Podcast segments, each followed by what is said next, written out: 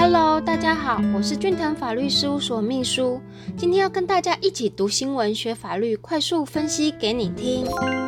某艺人争家产，骂二哥贪婪，遭求偿三十万元，确定免赔。资深媒体人在家族分割诉讼开庭时，指责二哥贪婪，被以公然侮辱罪嫌提告。大家怎么看待这个新闻呢？法院在二零二零年二月十四号上午十时啊开言词辩论庭时，资深媒体人当庭就出言说贪婪辱骂他。那资深媒体人二哥的认为是他使得在场的法官、书记官、家事调查官等人对他人格产生负面的评价，且经媒体报道散布于众，让他名声受损，精神上受有痛苦，所以啊要求他一定要赔偿三十万元。骂人啊，或是指责人啊，这个会有什么法律问题呢？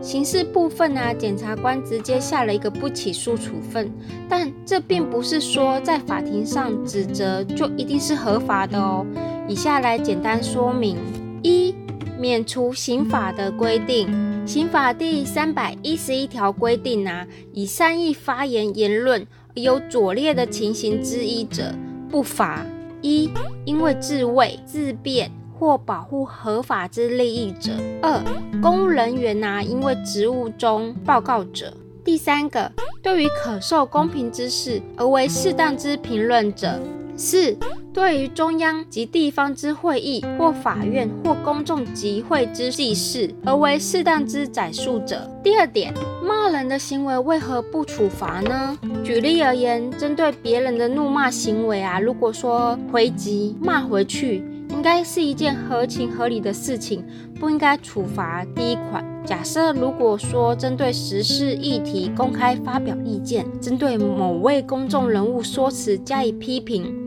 这也应该要受言论自由的保护才对呀。第三款，这些规定都是要法律更贴近人民的生活，将一些常见理所当然的事情排除在外面，避免民众啊容易因为说话受到处罚哦。第三点，为什么这个新闻案件不用被处罚呢？新闻中啊，资深媒体人是以公然侮辱罪。提起告诉的公然侮辱罪啊，前面的文章中已经有简单的说明了，所以这边就没有再详加的说明。早期法院的实务运作上啊，会将刑法第三百一十一条解释成第三百零九条公然侮辱罪也可以用。运作结果下啊，资深媒体人可能会被认为符合第三百一十一条第一款，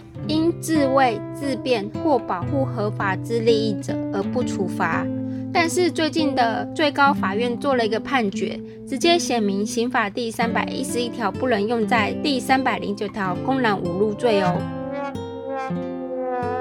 为何检察官会下不起诉处分书？需要看过不起诉处分书之后，我们才会更加了解原因。非常感谢您的收听，以上出处为俊腾法律事务所江小俊律师版权所有，服务专线零三四六一。零一七一，